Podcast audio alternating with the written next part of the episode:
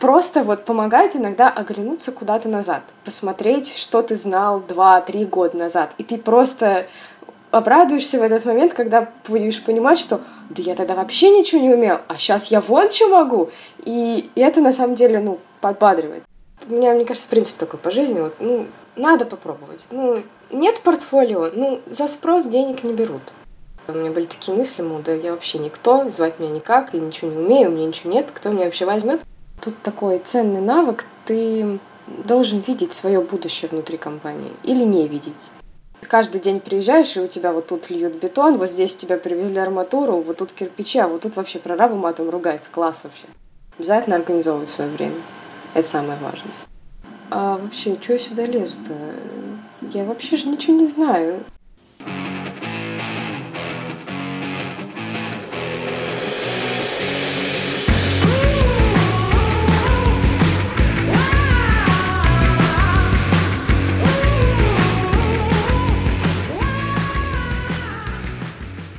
Ребята, всем привет! С вами Полина Горохова и подкаст «Бигинеры», в котором я общаюсь с начинающими дизайнерами. Герои выпусков рассказывают о своем пути становления в дизайне, своих переживаниях, ошибках и успехах, делятся советами и поддерживают слушателей, также только начинающих свой путь. Героем этого выпуска стала Даша Верина, которая поделилась тем, какой большой путь она проделала, чтобы, отучившись в Волгограде, уехать в Москву с одним лишь учебным портфолио и сразу погрузиться там в практику. А сейчас уже развивать свое дело, работая на себя дизайнером интерьера. Путь такой большой, что сначала Даша даже успела немного обучиться специальности архитектора, что помогло ей потом уже в профессии дизайнера интерьера. Сменив несколько мест работы, получив опыт по каждой задаче дизайнера, сейчас Даша уже работает на себя. В выпуске Даша дала свои советы, с чего лучше начать, как не опускать руки в трудные времена и что важно знать каждому фрилансеру. Получилось очень полезно, объемно и глубоко. Давайте слушать. А еще я давно не говорила enjoy, и мне кажется, что, несмотря ни на что, мы должны продолжать, и мы должны радоваться каким-то мелочам. И это слово enjoy, оно должно быть. Поэтому, да, ребята, enjoy.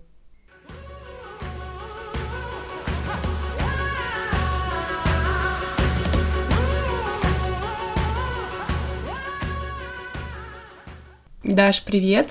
С тобой мы сегодня тоже на расстоянии, и я рада, что, несмотря на это, мы можем поболтать. На подкасте ты первая, кто не учился в МУХе, про которую мы так часто упоминаем. Расскажи, пожалуйста, откуда ты и где училась? Привет, Полина. Я из города Волгограда. Училась я в Волгоградском государственном архитектурно-строительном институте.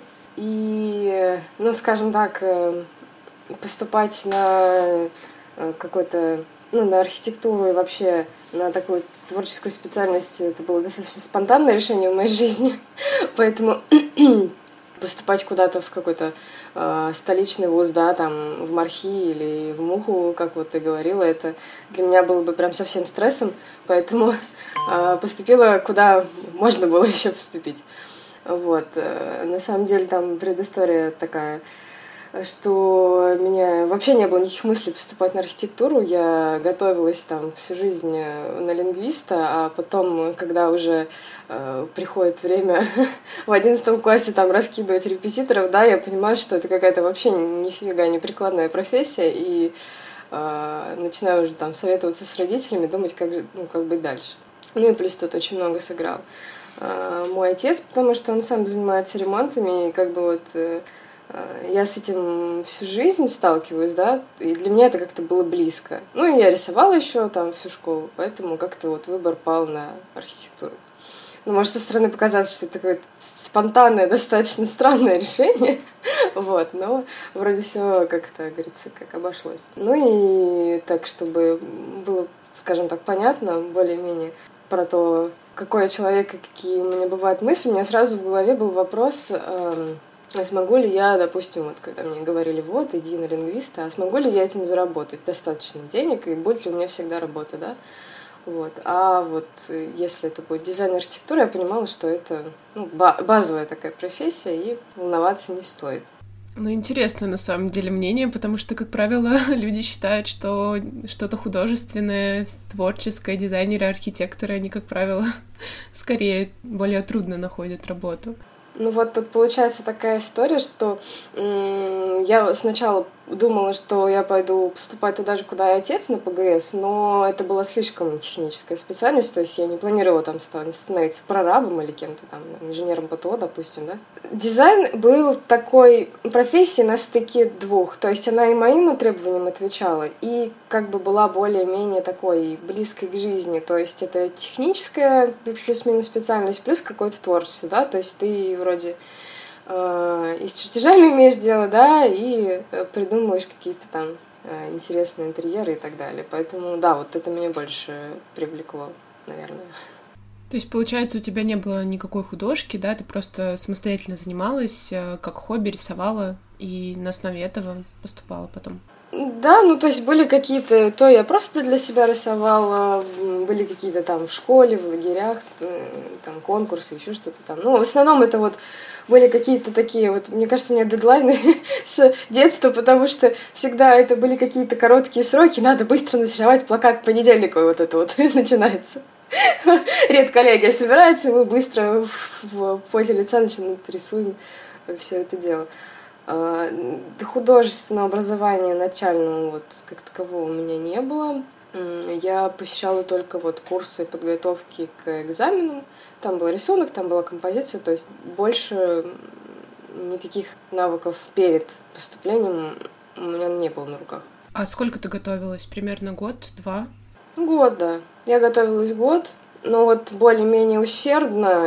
Это было последние полгода, начиная с зимы, потому что там мы встретили одного очень хорошего преподавателя, который нас, скажем так, переманил к себе заниматься композицией. Он же посоветовал преподавателю по рисунку, то есть, наверное, если бы не он, то я могла бы даже не пройти.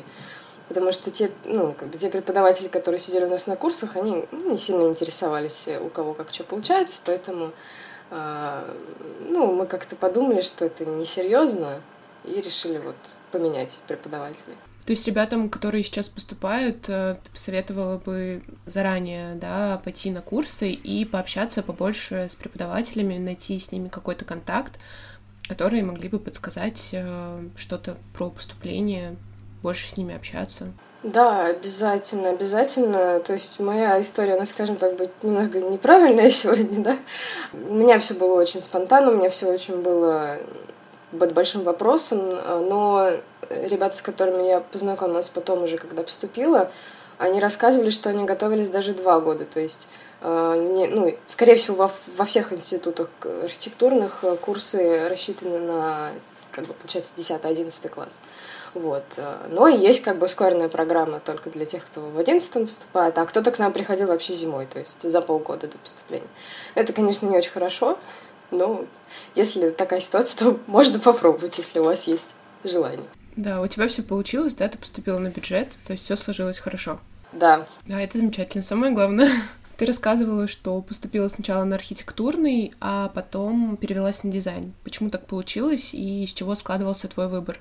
Поступала я на архитектурный, потому что, опять же, был вопрос про то, что мне казалось, что именно специальность по дизайну, она немного пространная такая, и баллов у меня хватало на любую специальность на факультете, и почему-то дизайн был самый... По дизайну была всего одна группа, в нее было сложнее всего попасть. Но почему-то я решила, что, опять же, я пойду на какую-то более-менее общую такую специальность. Это была группа архитектур жилых общественных зданий, то есть не конструкции, это были не городостроительство, это я знала заранее. И мне показалось, что там дадут какую-то базу, а потом можно будет, либо перевестись, как в моем случае произошло, либо там, курсы какие-то окончить и стать дизайнером. И на самом деле я вот сейчас оцениваю, так спустя много лет уже, что это было хорошим решением, но это опять, мне кажется, это какое-то везение. Вот мне показалось, что надо так, я сделала так, и хорошо, что так получилось. Потому что, когда я уже перевелась на дизайн на 2-м курсе и разговаривала с одногруппниками, вроде программа у нас была одинаковая, а уровень знаний разный. Не в смысле, что я там забрела и ботанила круглыми сутками, а программа почему-то все-таки разнилась. Нам там давали какие-то основные там вещи вроде...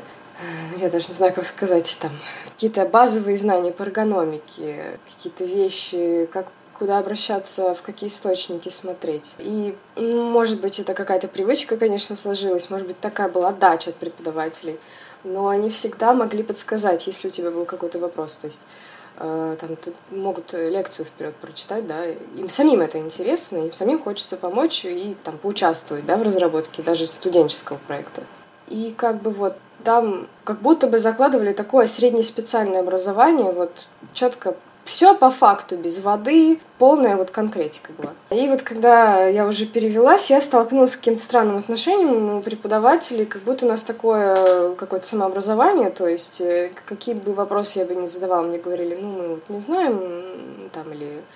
Спроси вот у этого преподавателя или посмотри вот в этом учебнике. Ну, и как-то это казалось, ну, не очень. И плюс еще возраст такой активный, очень хочется там дружить, общаться, гулять, развлекаться, да. И я как-то вот на этой волне подзабила на учебу, чего я никому не советую делать, вот. Но мне кажется, у всех есть такие какие-то истории. Ходила там только на пары, которые вот надо было посещать, или там какие-то технические, да, вот. Где я понимала, что там хоть какие-то знания там у меня будут, что-то мне дадут. А ты перевелась на втором курсе? Да, но даже несмотря на этот факт, что вот там были какие-то сложности с преподавателями, еще что-то, все равно тоже это было нормальным, нужным решением, потому что на архитектуре мы бы так не уделяли внимания цвету, мы так с ним не работали. Уже началась специализация, уже стала разниться программа. Естественно, на дизайне стали больше уделять внимание интерьерам, внутреннему обустройству, да, и чего бы я на архитектуре бы точно не получила. Поэтому, ну, переход был кривоватый, но полезный. То есть благодаря переходу, можно сказать, получилось так, что ты сначала получила какую-то техническую базу, какие-то нормы, СНИПы, в целом более структурированную информацию, а на дизайне уже смогла получить какую-то художественную составляющую, то есть работу с цветом, формой и так далее. Да, именно вот именно так все и случилось. И у нас были какие-то занятия вроде эргономики там уже на последних практически курсах, но они больше были похожи на факультативы какие-то. То есть нам давали какую-то общую информацию, давали источник, мол, вот посмотрите вот сюда, загляните сюда. А прорабатывать эту информацию, то есть, когда тебе дают какую-то тему, ты должен с ней поработать, такого не было, и это было бы сложнее, ну, для меня, по крайней мере. А сколько ты всего училась по времени? 5 лет. 5 лет, то есть, получается, первый курс ты отдала под архитектурную базу и 4 года в дизайне? Да, получается, да. Можно ли сказать, что, окончив вуз, ты была рада, что все-таки перешла на дизайн? Ну, скажем так, в принципе, изначально у меня был такой план, что мне нравится работать именно с жильем. И у меня не было желания, допустим, сидеть разрабатывать какие-то здания, сооружения. То есть слишком сильно масштабное. Это было не мое. Поэтому вот этот план про сначала чуть-чуть технического, а потом уйти в дизайн, он как бы сработал. И когда я выпускалась уже на последнем курсе из вуза, когда я уже там пришла в себя, написала диплом, все случилось, я знала заранее, что я буду работать. У меня вот возникали только, конечно, сомнения, что получится ли у меня, потому что я так себе училась. Вот. Но опять же, сейчас, оценивая то, с каким багажом знаний я выходила из института, и что нам там давали, да, и что нужно было при приеме на работу, я бы не сказала, что если бы я усердно училась, это бы мне помогло. Ну, я не буду говорить за всех, да, я буду говорить за себя, но я вот не очень хорошо помню, чтобы у нас было такое вот количество конкурсов каких-то, где можно было какие-то гранты получить или там практику в компании. Может быть, тогда это было не так распространено, может быть, потому что это была не столица. Ну, я точно не искала ничего похожего, но я не помню, вот, даже по одногруппникам, которые очень были такие активны в плане учебы, чтобы они прям постоянно свои проекты куда-то отправляли. А сейчас я вижу, что это постоянная практика, особенно в столице, особенно в Санкт-Петербурге, там, в крупных городах. Или даже, неважно, ты можешь быть откуда-то там, с периферии и подать свой проект на конкурс и там, выиграть что-то, или выиграть практику, или там, перспективу на работу с компанией, даже удаленную. Раньше вот не было вот этой... Это было сложновато, а сейчас благодаря вот удаленкам, благодаря вот этому механизму это стало намного проще. Поэтому, когда, возвращаясь к вопросу о том, что я сомневалась, вот у меня, скажем так, не было хороших работ, у меня не было нормального портфолио, у меня были большие сомнения, что я смогу работать, меня вообще куда-то возьмут. Ну, отец меня успокаивал, говорил, что там, стажером тебя возьмут куда угодно, а дальше... будет зависеть от тебя, насколько ты будешь хорошо работать. Поэтому мысли никуда не улетучились, сомнений никаких не было, да, вот просто была цель идти искать работу. Все. Ну, то есть самое главное, что не было никаких расстройств, что ты бросила архитектуру, ну, условно, перешла в другую специальность, то есть такого не было. Расстройства были только из-за людей, потому что мне очень нравилась моя группа, вот. Собственно, из-за этого там новые люди, как, ну, вот это вот все. Но я не рассматривала архитектуру как то, во что я прям влюбилась, нет. Ну, это был план. Это был план, и он сработал. Все.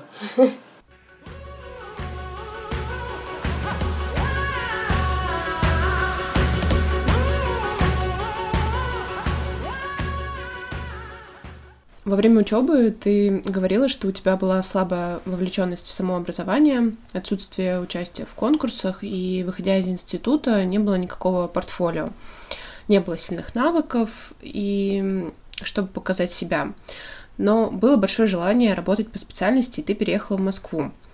Как, окончив вуз, ты поняла для себя, что все-таки хотела бы работать по специальности, которую получила? Ну, как я уже говорила... Раньше, вот, когда я только поступала, мне это понравилась идея, что да, вот работать с интерьерами здорово, и творчески вроде, и такое что-то конкретное. Были, конечно, у моих родителей сомнения, что я могу поменять свое мнение, пока учусь в институте, но этого не случилось. То есть, если даже были какие-то интересные предметы и преподаватели, которым хотелось нас хотя бы обучать чему-то, да, мой интерес, он никуда не пропадал вообще. Что-то новое там, вот, узнать там. Да даже, не знаю, на тех же парах по акустике, когда я сидела, мне было безумно интересно, что как вот это вот рассчитать, акустику там в зале, как классно, как здорово, а я могу теперь вот это, да. И я понимала, что я буду работать.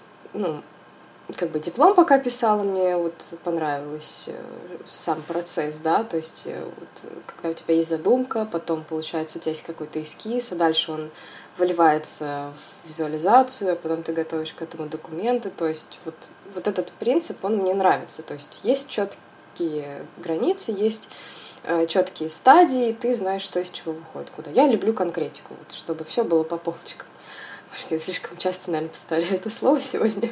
И у меня, мне кажется, принцип такой по жизни, вот, надо попробовать. Нет портфолио, за спрос денег не берут. Можно сходить на собеседование, уточнить, узнать, может быть, кто-то и возьмет. У нас в городе именно с дизайн-студиями было не очень на тот момент. В основном это были какие-то проектные институты, там почти полугосударственные, то есть вообще не моя история. Но я понимаю, что мне просто надо переезжать. Я переезжаю, начинаю ходить на собеседование, и вот у меня был перерыв, там, пару месяцев между самим фактическим переездом и дипломом. Но, честно сказать, я ничего специально не делала, я никаких специальных проектов не рисовала для портфолио, я просто там собрала все свои работы, которые у меня были в институте, там чуть-чуть пересобрала диплом свой, и вот как бы... Вот так вот, скажем, с таким пакетом я уходила на собеседование.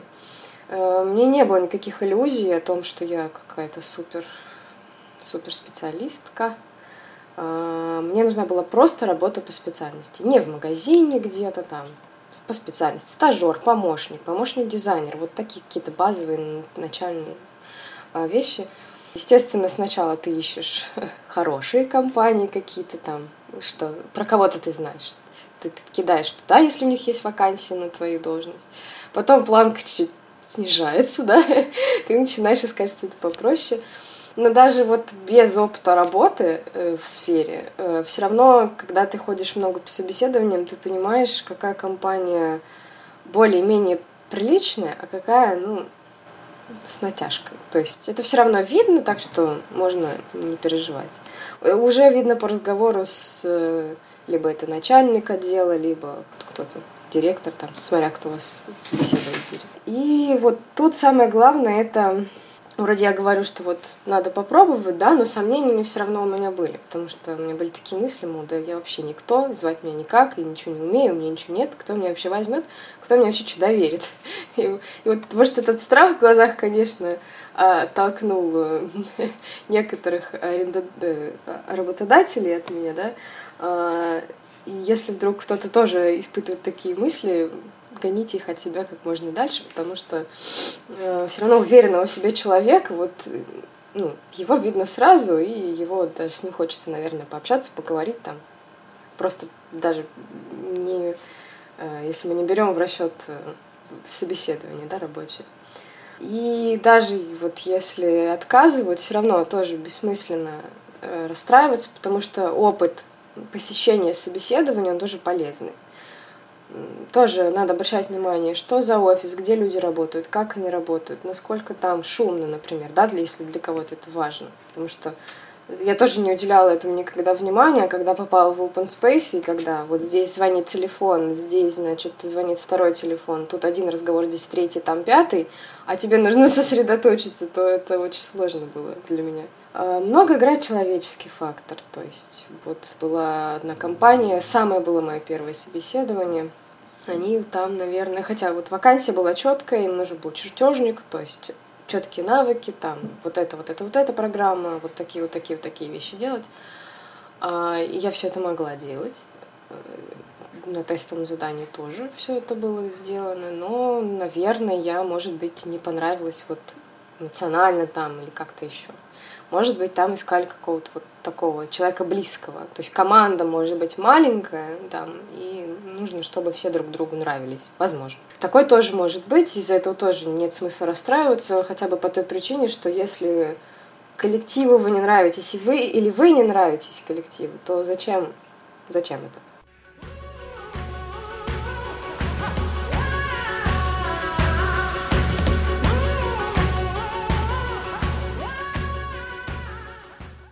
Какой ты могла бы дать совет, как найти первую работу без опыта и как презентовать себя?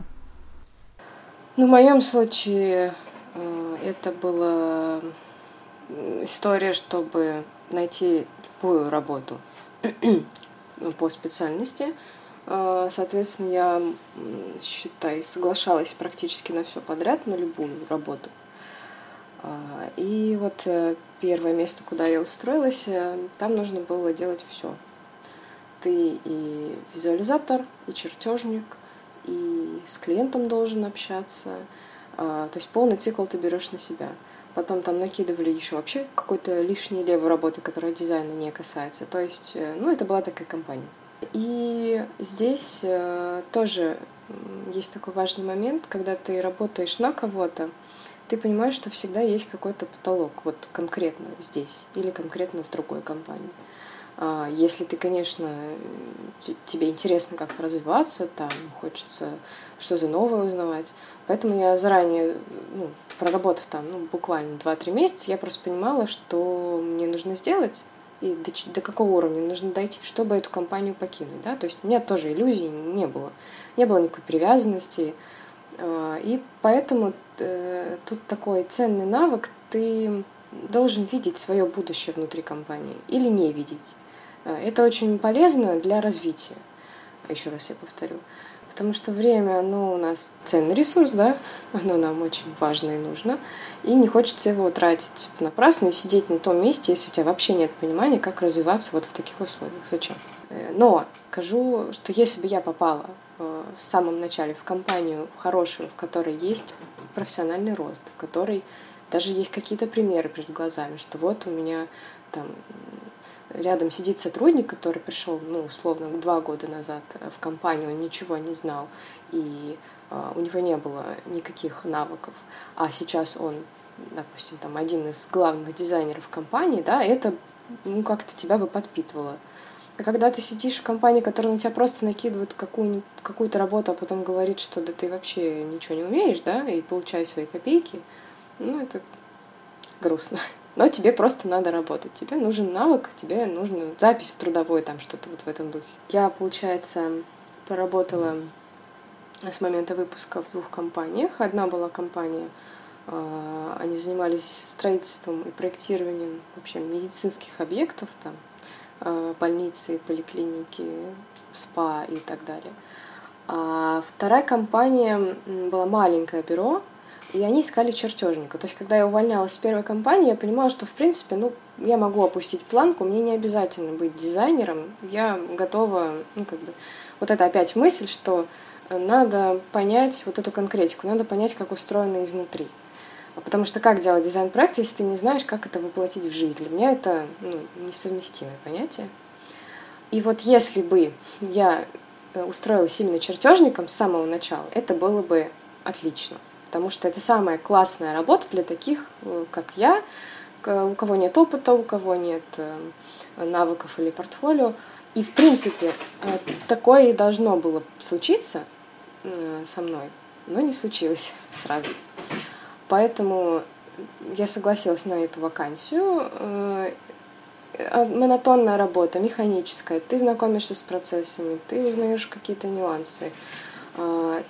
Тебя не обременяет тот факт, что тебе нужно еще и вот какую-то творческую направляющую на себе нести, придумывать что-то, еще с клиентом общаться, когда ты не умеешь этого делать, у тебя нет навыков, а это очень важно, это влияет на репутацию компании. То есть зачем, тоже у меня был вопрос к руководству, зачем они меня, скажем так, бросали на амбразуру общения с клиентом, когда я этого не умею, я могу ляпнуть что-то лишнее, ну вот так вот, если банально говорить, да, большой вопрос, ну, видимо, там это было неважно. Вот. И что на первой работе, что на следующей работе, у меня был запрос на, скажем так, на посещение объектов строительства, то есть можно ли выезжать туда, куда вы строите, да? Часто ли у вас авторский надзор берут? То есть мне еще очень интересна была реализация, потому что в стол мы можем рисовать все, а кто дойдет до реализации, не все. Вот. И мне обещали, говорили, да, все, у нас есть объекты, мы на них постоянно выезжаем, все, смотрим, но этого не случилось, да. И вот тут тоже какой-то рок судьбы, я не знаю, или там стечение обстоятельств, но в тот момент, когда я вот уже работаю чертежником и понимаю, что у меня где-то тут вот рядом потолок уже, мне уже не интересно, мне не актуально. В компании, где работал мой муж, искали там, ну, не на должность дизайнера, а на должность помощника человека. Это была строительная компания, которая занималась строительством коттеджного поселка. То есть у них были все услуги под ключ. От нулевого цикла, от строительства до отделки вообще. И мы как-то приезжаем там на день рождения поселка, и мне предлагают работу. Говорят, вот так. Естественно, по сумме предложили больше. Ну и я, недолго думая, согласилась. Согласилась даже на то, чтобы сменить профиль частично. То есть я из дизайна ухожу вообще, и ухожу прям на стройку, прям вот то, что я хотела. То есть одно дело, ты выезжаешь на объект, там что-то там где-то посмотрел, увидел и уехал, а тут ты каждый день приезжаешь, и у тебя вот тут льют бетон, вот здесь тебя привезли арматуру, вот тут кирпичи, а вот тут вообще прорабы матом ругается. Класс вообще. Все, что я хотела. Вот. И скажу заранее, что я устраивалась туда тоже не просто так, а за делом, на дизайн-отдел. Я знала, что у них есть в штате дизайнеры, которые работают над теми же домами, которые они строят. И вот опять сложился новый план. Я посижу на стройке, поучусь, посмотрю на все, и, значит, переведусь в другой отдел. И если меня возьмут, а если не возьмут, ну, значит, буду искать другую компанию. А на стройке должна была быть какая должность? Ну, вернее, какая должность там была, ты сказала, помощник? На стройке мне предлагали, ну, сначала это была вакансия помощника директора по строительству, ну, как вроде секретаря. Потом там все поменялось в процессе, и там уже не было никаких помощников, ничего, просто был объем работы. А что нужно было делать? Значит, Ну, помимо тех, кто выполняет сам работу непосредственно, есть на стройке инженерно-технический отдел, который занимается вот всеми документами, который отвечает за согласование, разработку проектной документации, там, считает, ведет какой-то контроль производственного процесса, строительно-монтажных работ. И вот нужно было заниматься больше документами внутри компании, то есть там какие-то акты закрывающие, допустим, там отслеживание заказов материалов. В общем, за то время, пока я там проработала, мне кажется, я там попробовала все что угодно. Мы там и сметы считали, мы и, значит, следили за поставками. Как менеджер стройки? Ну, я, честно, не могу сказать, что конкретно входит в обязанности менеджера стройки. Но вряд ли это более такая высокая должность. Здесь, она такая больше на подхвате. Что вот следить за всем и вдруг предоставить информацию, если она кому-то нужна. Тоже по времени, сколько мне нужно было там сидеть. Я себе закладывала где-то год. То есть сейчас понимаю, что если бы я просидела меньше, было бы бессмысленно. В итоге получилось, что я там проработала полтора года. Познакомилась там уже, закорешилась со всеми строителями, со всеми прорабами. Мне там все знают. То есть коллектив один на всех.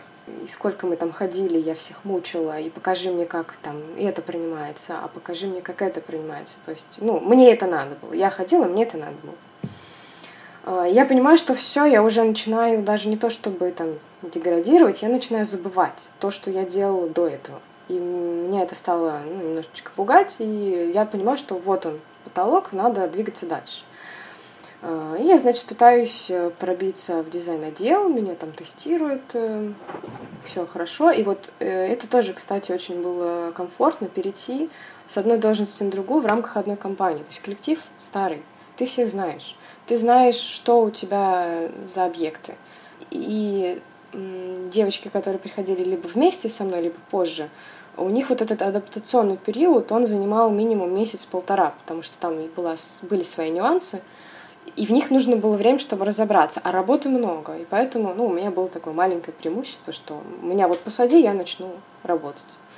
Вот, что-то пришлось вспоминать, что-то пришлось как-то заново изучать, да, но хотелось работать, то есть вот была инициатива, хотелось делать, хотелось быстрее. Вот мне не хватало, например, грамотного общения с клиентами, да, мне там помогали, как общаться, как правильно, когда бывали конфликтные люди, вот сами по себе конфликтные, просто бывали какие-то сложности, да, вот как вести себя в таких ситуациях, это тоже важно. И вот из всех трех компаний это, наверное, была по опыту самое интересное, самое плодотворное. Это третье. То есть сначала была вот медицина, потом чертежник, а потом вот это. То есть третья компания получается, да. Соответственно, тоже возникли свои нюансы, и финансовые нюансы, и там в организации работы тоже мне не нравились. И вот тут тоже встает интересный вопрос, а вот что делать дальше? Как бы искать новую компанию, доверяться кому-то, что там будет хорошо. Или все-таки попробовать уйти от, скажем так, работы на кого-то и попробовать самостоятельно что-то сделать. И вот здесь сидят сомнения, вроде как бы тебе кажется, что это стабильность, да? У тебя есть оклад или там оклад и премии, фиксированная всегда зарплата, вдруг какие-то риски на себя ты не возьмешь. Это вот как бы такие минусы, скажем так, работы на себя, да, то есть ты полностью отвечаешь за все. Вот у тебя есть пласт работы, и кроме тебя никто не сделает. Или там, если ты организуешь себе команду, да, отвечай за команду. И были большие сомнения, что а вдруг там у меня не получится, что буду делать тогда, или что не понравится заказчику. И вот это тоже такая странная мысль, потому что они тормозят пробовать что-то новое, если есть такой посыл у тебя. По сути, вот ты сейчас, сидя на каком-то месте в компании, ты это можешь сделать. Тот же порядок там. Все одинаково, у всех все унифицировано. Но почему здесь ты это можешь сделать, а сам нет? Возникает такой логичный вопрос. Типа, чем я хуже? И надо просто попробовать. Опять надо все попробовать. Походу, это такой какой-то позыв по жизни. И еще был был еще один фактор, больше бюрократический, то есть когда, вот, наверное, это после ковида началось, или, может быть, чуть раньше, я сильно не отслеживала, появилась такая тема, как самозанятость. Ее раньше не было. Раньше, если ты работаешь на себя, ты либо укрываешься от налогов и никому не рассказываешь про свои доходы, а это вообще не про меня, я не люблю это, либо организовываешь там ИП, ООО, кучу документов, там взносы, люди, бумажки, это вообще, читаешь, это все страшно. А потом мне вот рассказали про самозанятость, я поспрашивала у некоторых знакомых, которые стали так работать, я поняла, что это тема. Ну, а что нет? Ну, открою я себе этот счет, попробую, не понравится или не получится, но всегда же можно найти работу в компании. И, значит, вот такие мысли у меня идут в голове. Параллельно я вот работаю на коттеджном поселке. И увольняется один из моих коллег. У него там своя бригада строительная. И, значит, мы что-то с ним там разговариваем. И он говорит, что, мол, давай я тебе подкину работу. И ты уйдешь. И вот это стал решающий фактор. Потому что это самая большая проблема, когда ты уходишь с одной работы. Ты либо уходишь в никуда, либо уходишь на другую работу. А если ты уходишь на себя, тебе надо искать клиентов.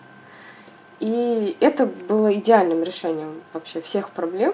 То есть у тебя есть желание работать на себя, у тебя есть работа в нужном объеме, да, и тебя устраивает та оплата, которую ты за нее берешь. Ну, чего бы не взяться? Ну, это прям, не знаю, мне кажется, на моем месте это было бы глупо отказаться от такого шанса.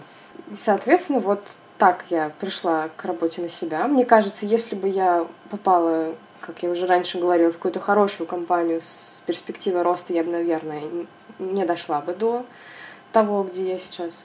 Вполне возможно, да, вот этот опыт работы где-то кривой, где-то косой, вот он и привел меня к тому, что я хочу попробовать сделать все сама. Попробовать понять, как это работает самостоятельно, и чтобы, не было вот этого разделения, что один выполняет одно, другой другое. Это очень удобно, это тоже, этому надо учиться работе в команде, но почему-то у меня вот есть силы и желание сделать это самостоятельно. И тоже были такие мысли, когда вставал вопрос, уходить на себя, работать или нет. Стоит вообще это делать, потому что есть огромное количество бюро. Они все всегда работают в команде. И это всегда эффективно. Зачем? Ты же не справишься. Но есть и другая, там огромное другое количество дизайнеров работают сами на себя, и у них все в порядке, и поэтому... Вот эти вот мысли, ты смотришь на других, и иногда это не очень полезно. Надо просто вот делать. Просто делать каждый день то, что ты делаешь. И все в итоге-то получается. В этом не оказалось ничего сложного, скажем так. На первой твоей работе, когда ты делала полный цикл, ты рассказывала о том, что у тебя случилось выгорание. А перед тем, как уходить на самозанятость, боялась ли ты этого выгорания? Потому что, по сути, работая на себя, ты также выполняешь самостоятельно весь полный цикл. Скажем так, если бы я работала на себя, выгорания я не боюсь, потому что... я даже, честно, я не очень люблю это слово «выгорание». Я это больше называю какой-то усталостью. Просто вот ты устал настолько, что ты не хочешь ничего. И тогда такое состояние было от того, что не было никаких перспектив. Вот ты делаешь что-то, ты не понимаешь, зачем ты это делаешь, а некоторые задачи, которые ты делаешь сейчас, они завтра вообще никому будут не нужны. Тут больше было такое какое-то тяжелое эмоциональное напряжение. И от него, плюс ты тратишь много времени на дорогу, вот это вот все копится, то есть работа, дом, круглые сутки, это многие... Знакомые мои друзья через это проходили и проходят, и это, если нет других вариантов, а нужно зарабатывать, ты просто это делаешь, и все. А сам на себя, тут очень большой момент контроля самого себя. То есть тут нужно все-таки... Бывают у меня моменты лени, когда, сейчас еще полчасика, и я там доделаю, еще чуть-чуть, и я доделаю, да. И я стала себя ловить на том, что так делать не надо. То есть вот есть рабочее время, есть, допустим, перерыв, да, вот в перерыв ты можешь делать все, что хочешь, там, и после, условно, там, 7-6 ты можешь делать все, что хочешь. А вот если рабочий день, надо сесть, сосредоточиться и, ну, и все доделать, все всем отправить, со всеми пообщаться. У кого-то бывает выгорание от того, что вот этот есть момент, когда ты переходишь работать сам на себя, у тебя такое 24/7, что все вот шутят, мол, я думала, сейчас буду работать на себя и сидеть тут, значит, на Карибах, на пляже с ноутбуком, да, работать по 2 часа, а работаю 24/7 и все время на телефоне. И у меня такого пока, слава богу, нет. То есть я очень благодарна всем своим клиентам, которые у меня сейчас есть. Никто мне не звонил ни разу начиная с ноября месяца прошлого года, никто не звонил в выходной никогда. Ну, бывает, так иногда звонят там после 8, но это вот очень какие-то крайние случаи. Ну, даже я иногда отвечаю, могу и в 9, и в 10 ответить, то есть для меня это не сложно. Если я понимаю, что, ну, это вопрос такой, ну, мы просто переписываемся, да, и все. Поэтому нет, насчет выгорания у меня нет проблем и сложностей.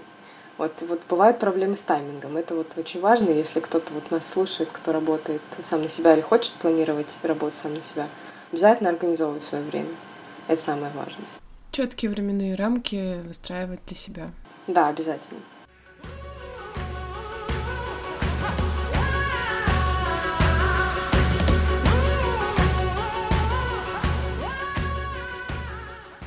Можно ли сказать, что один из твоих советов для начинающих дизайнеров — начинать с чертежки? Да. Ну, для меня, как для человека достаточно такого, может быть, старомодного, не знаю, для меня в первую очередь нужно понять, как что-то устроено. Как можно нарисовать проект, как можно, скажем, больше даже не так, как можно реализовать проект и продать его человеку, если ты не знаешь, как это сделать. И первое, что приходит в голову, надо разобраться, как это нарисовать и как это объяснить строителю. Строители бывают разные. Ну, я всегда стараюсь рисовать и чертить так, чтобы было понятно максимально со всеми вставками, сносками, чтобы не возникало никаких вопросов, да. Я знаю уже теперь, что многие клиенты не всегда обращают внимание на такие нюансы, пока ты их не проведешь пальчиком по всему чертежу и скажешь, у нас вот здесь вот это, вот здесь вот это, вот здесь вот это. И он начинает задавать вопросы. А давайте вот это уберем, да? То есть это вот опять работа, пытаться научиться работать с клиентом, потому что тебе кажется, что это все понятно, ты с этим каждый день сталкиваешься, а человеку это непонятно. У строителей свои нюансы, да, они тоже не всегда, они вот иногда по диагонали читают этот чертеж, когда только рассматривают его, а вот когда уже начинаются работы, тут начинаются вопросы. Поэтому здесь главное вот разобраться и быть уверенным в том, что ты делаешь, потому что, ну, я считаю, это все-таки немного опасно. Иногда бывает опасно с точки зрения жизни, да, то есть что-то мы можем сделать, что может отвалиться, обвалиться. И у меня всегда такой есть маленький страх, что что-то мы не докрутим, не довертим. А есть еще и финансовые затраты, то есть ты можешь, не зная чего-то, отдать чертежи и, допустим, с ошибками или еще что-то такое. И все равно затраты понесешь не ты, а понесет твой заказчик. И для меня это тоже очень важно. Мне хочется заранее постараться предусмотреть все нюансы, соблюсти друг с другом, как вот, знаете, как пазл собирать. Вот сюда, сюда, сюда, и вроде вот сложилась картинка. Чтобы было и более-менее, я не скажу, что дешево, более-менее демократично, и чтобы это стояла, работала и приносила всем только радость, а не слезы. Вот. То есть это самая главная задача. А как ты считаешь, вот начинающий дизайнер, как правило, начинающим дизайнером чертежка, она воспринимается как очень что-то такое серьезное, и когда ты не чувствуешь в себе уверенности и каких-то знаний, приступать именно к этой части как-то боязно, и много переживаний есть на тот счет, что все-таки это такая ответственная составляющая чертежкой, то есть браться за нее в самом начале, насколько ли это, ну, как бы не страшно, не опасно, условно, то есть... Ну вот поэтому я и говорю, что начинать, если человек только выпустился из института, начинать сразу работать с себя, ну, если у вас нет кого-то, кто мог бы вам помочь посмотреть, Это правда опасно, тут я соглашусь, но также вот в том месте, где я работала в маленьком бюро, когда работала чертежником, мои чертежи всегда проверяли. Всегда. То есть здесь такая работа будет иметь смысл только с наставником. И обычно в хороших нормальных компаниях, где берут чертежников, дизайнеров, визуализаторов, там всегда кто-то есть поопытнее и всегда все помогут. Если нет обратной связи, стоит задаться вопросом, как компания может отдать на разработку чертежной документации человеку, который в ней не разбирается. То есть почему вы отдаете мне и не контролируете меня? Это большие вопросы. Когда у меня были такие сложности и что-то, допустим, меня смущало, мне, благо, там помогал отец, помогали мои знакомые, которые работают в строительной сфере, да, то есть мне было к кому обратиться. Но если такого нет, то лучше, конечно, я не знаю, либо замучивать вопросами и говорить: проверьте, пожалуйста, я переживаю, я волнуюсь, вот там вот этот момент, еще вот этот момент. Либо задавать вопросы, стоит ли в этой компании вообще работать.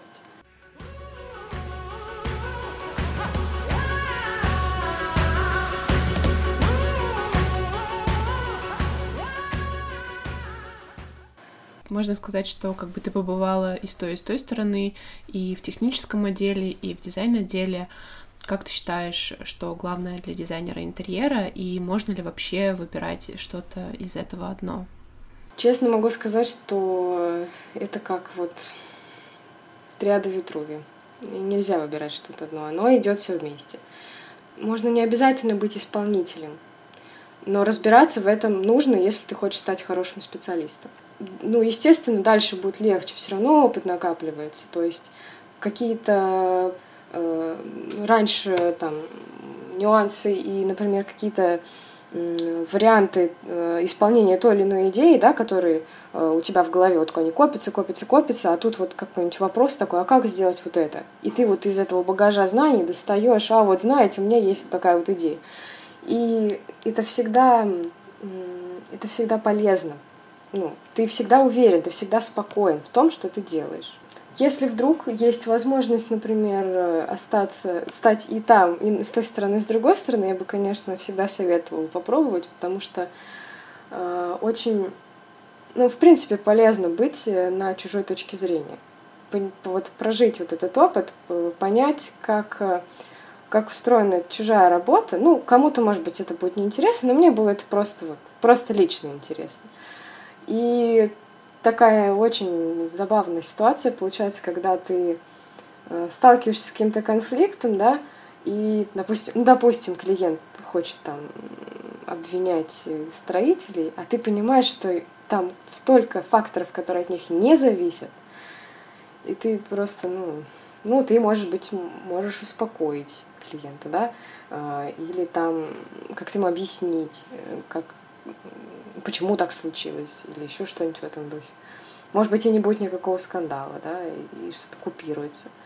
Но это, в принципе, полезно. И ты можешь объяснить свою точку зрения. То есть ты более уверен в разговоре с другими специалистами. Это тоже очень важно.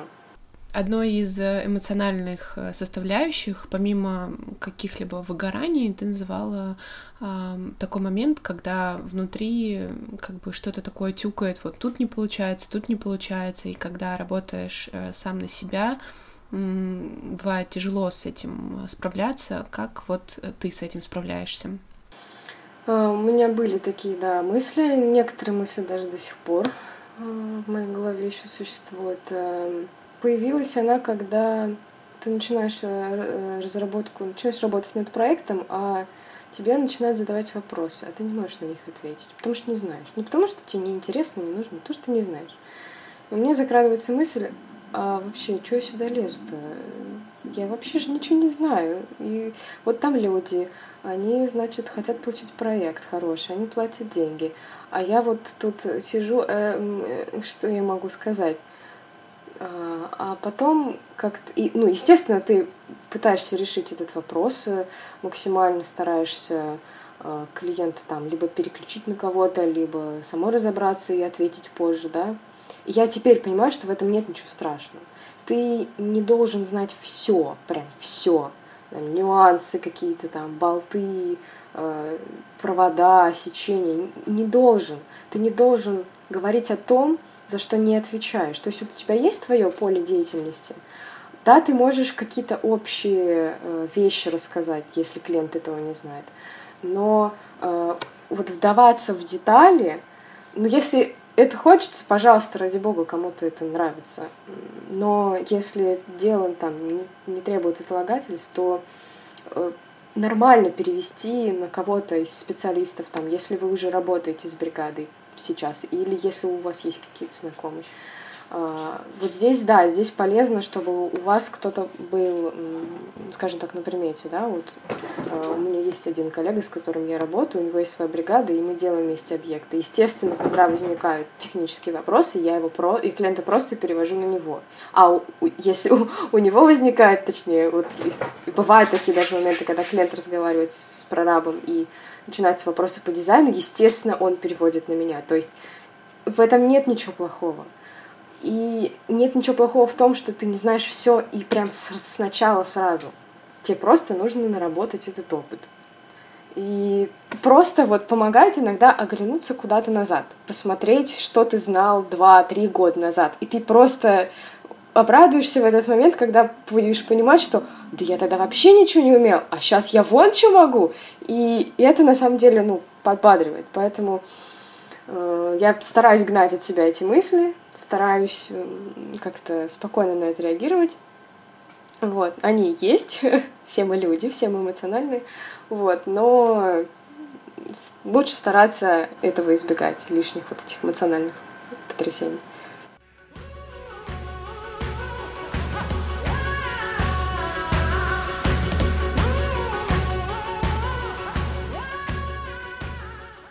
Как сейчас у тебя обстоят дела? Как ищешь заказчиков?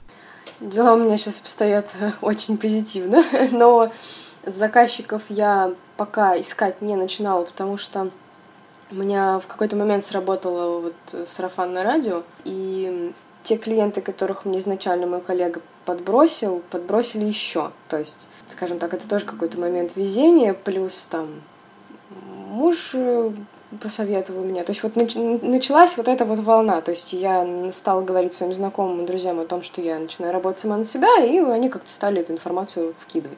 Пользу сарафанного радио никогда не стоит отрицать, это важно, но все равно я понимаю, что нужно заниматься рекламой сейчас, собрать нормальное добротное портфолио, именно такое, ну как это сейчас называют, продающее или что-то вот, какие-то такие вот цепляющие картинки, да, которые не стыдно показать, которые вот на рекламу хорошо пойдут. И вот этим процессом пока вот, к сожалению, нет времени заниматься, потому что надо заниматься проектами, да, там где-то они вошли в реализацию уже, где-то мы еще доделываем. Поэтому это для меня сейчас открытый вопрос. Это тоже интересно, как это все сейчас настроить, особенно с вот этой прекрасной социальной сети, которая запрещена у нас теперь в России, да. Случилась такая беда, то есть как там теперь, где вообще, куда, чего делать, это надо разбираться. Это, я думаю, у меня еще впереди. А так, ну, я думаю, спокойно можно размещаться на Авито, на Юду, на Профиру, то есть, пожалуйста, там вакансии, море, можно, скажем так, разместить и свою.